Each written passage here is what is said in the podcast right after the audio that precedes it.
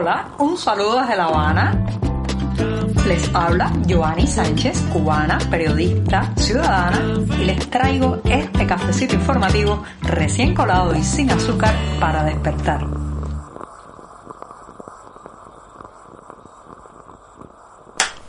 Mitad de la semana, día puente o día bisagra. Sí, estamos viviendo el miércoles que ha amanecido muy cálido aquí en la capital cubana, una jornada del 27 de julio de 2022 en que empezaré hablando de esas obras que se inauguran a bombo y platillo y meses después ya no funcionan. Pero antes de decirles los titulares voy a pasar a servirme este cafecito que está recién colado Así que lo pongo en la taza y mientras tanto les comento los temas principales de hoy. En un primer momento, obras que se inauguran con dinero de organismos internacionales.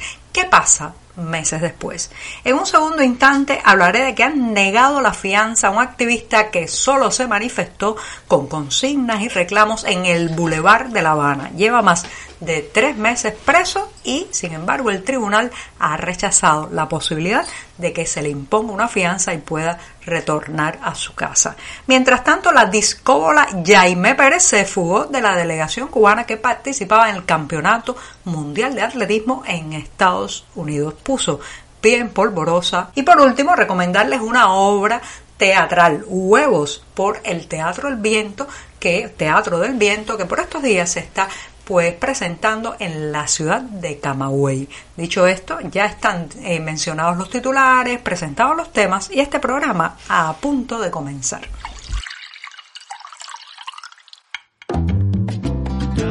Si eres de los que te gusta estar bien informado, síguenos en 14ymedio.com. También estamos en Facebook, Twitter, Instagram y en tu WhatsApp con este cafecito informativo.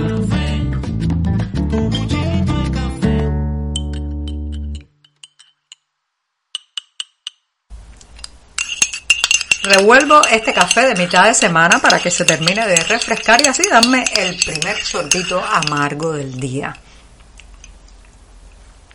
Después de este buchito, les comento que eh, en relación con eh, todos estos días de efemérides oficiales, pues se da mucho el fenómeno de que eh, pintan algunas fachadas, pues reparan alguna que otra calle, sobre todo aquellas calles que van a ser, digamos, el escenario por el que pasan los vehículos de los altos dirigentes partidistas cubanos. Una, se trata de una maniobra de maquillaje muy común en Cuba, no solamente cuando nos visitan, pues digamos, dignatarios, mandatarios extranjeros o figuras al estilo del el Papa Francisco, sino también incluso cuando viene una fecha señalada en el calendario oficialista, pues se apresuran a darle ese maquillaje, esa capa de supuesta bonanza, prosperidad y, eh, digamos, eh, glamour a las calles cubanas que rápidamente cuando pasan los festejos, pues van cayéndose rápidamente este, este maquillaje, estos colores y dejan en evidencia la ruina, la ruina que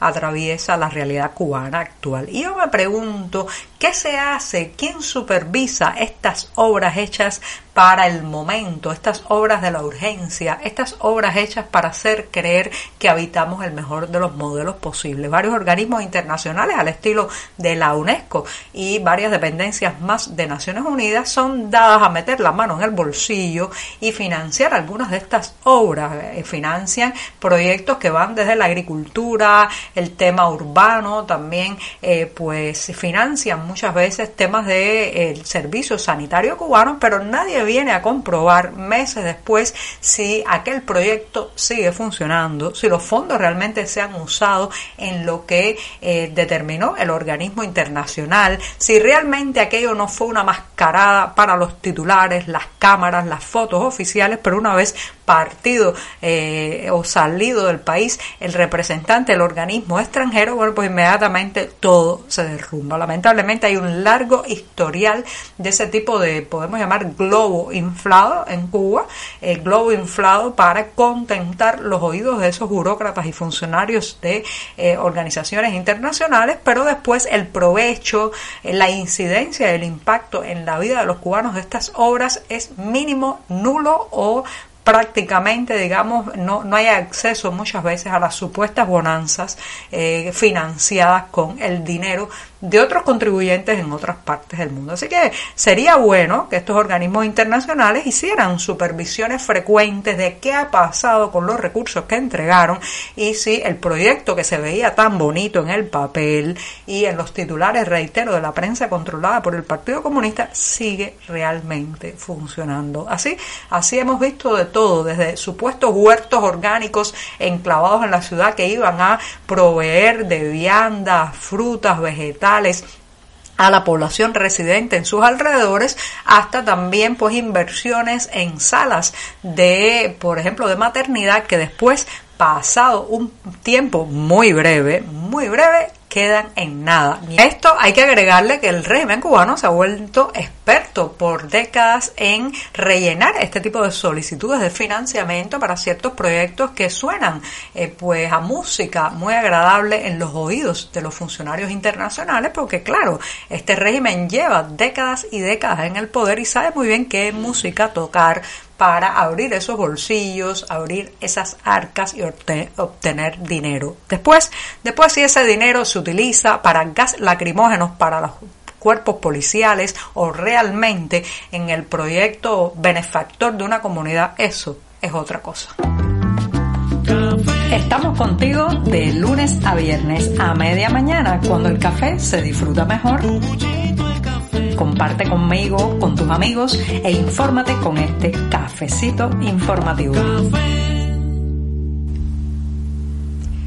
Imagínese que usted se para en la esquina de la ciudad más importante de su país y allí grita algunas consignas contra el gobierno de turno, reclama respeto a los derechos humanos y termina en prisión por más de tres meses, pero además sin derecho a fianza. Esa descripción, señoras y señores, solo puede ocurrir en una dictadura, en un autoritarismo como el que somete a esta isla, porque evidentemente que un ciudadano de manera pacífica, sin golpear y sin dañar físicamente a nadie, exprese su sentir en las calles de su país no debería ser considerado un delito ni infracción alguna. Pero lamentablemente, reitero, vivimos bajo un régimen que es alérgico a que la gente use su libertad de expresión, sobre todo para señalar eh, lo que está mal, las críticas al modelo, las críticas al partido dominante, las críticas a los dirigentes que controlan el destino nacional. Así le ha ocurrido a Carlos Ernesto Díaz González, conocido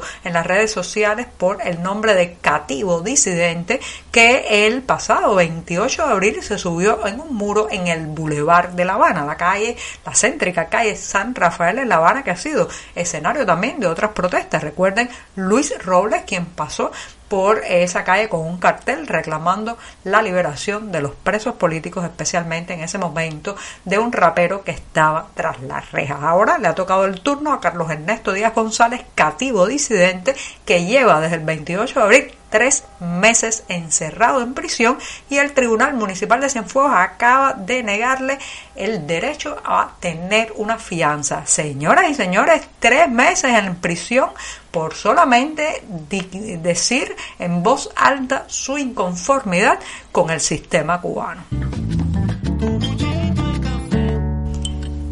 Y ayer, 26 de julio, cuando todos los medios oficiales, los micrófonos de la radio y la televisión cubana estaban eh, pues centrados en difundir los actos oficiales por esa efeméride, por el 69 aniversario del asalto al cuartel Moncada en Santiago de Cuba, bueno, pues justamente en ese momento estaba ocurriendo algo que era el desmentido más, eh, digamos, más frontal, más claro, más sonoro que se le puede hacer a la propaganda oficialista cubana. Sí, la eh, discóbola Jaime Pérez, campeona mundial del disco por Cuba, pues eh, se fugó de la delegación de la isla que estaba participando en el Mundial, el Campeonato Mundial de Atletismo, que como saben se celebró en los pasados días en la ciudad de Eugene, en Estados Unidos. Sí, Jaime Pérez puso piel polvorosa, se alejó como se aleja su disco, el de su especialidad, y es la tercera baja que sufrió esta delegación oficial. La primera había sido también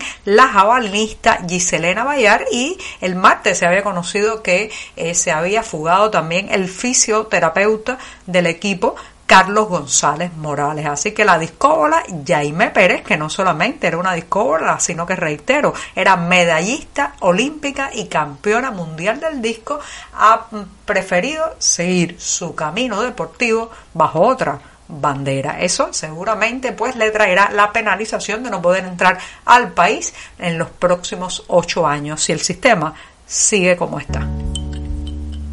Y desde el pasado fin de semana ha vuelto a la escena en la ciudad de Camagüey la obra Huevos. Se trata de una puesta en escena que toca el delicado tema del éxodo cubano, el éxodo fundamentalmente de los años 80, eh, ese, ese momento conocido como el éxodo del Mariel que llevó a miles y miles de cubanos fuera del territorio nacional que escaparon de la isla ante el fallido sistema político económico imperante en ella. Huevos toca los acordes de la furia, eh, los actos de repudio, incluso las lanzaderas de huevos contra las personas que decían que querían partir de la isla. En ese momento. Ya ustedes saben que ahora lanzar un huevo contra alguien es un lujazo que no puede permitirse ninguna familia. Así que Huevos, un texto de Ulises Rodríguez Febles, compuesta en escena de Fredis Núñez Estenos, vuelve, vuelve a las tablas de la ciudad camagüeyana. Muchas gracias y hasta mañana jueves. Por hoy es todo. Te espero mañana a la misma hora.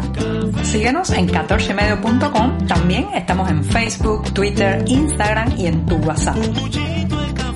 No olvides, claro está, compartir nuestro cafecito informativo con tus amigos.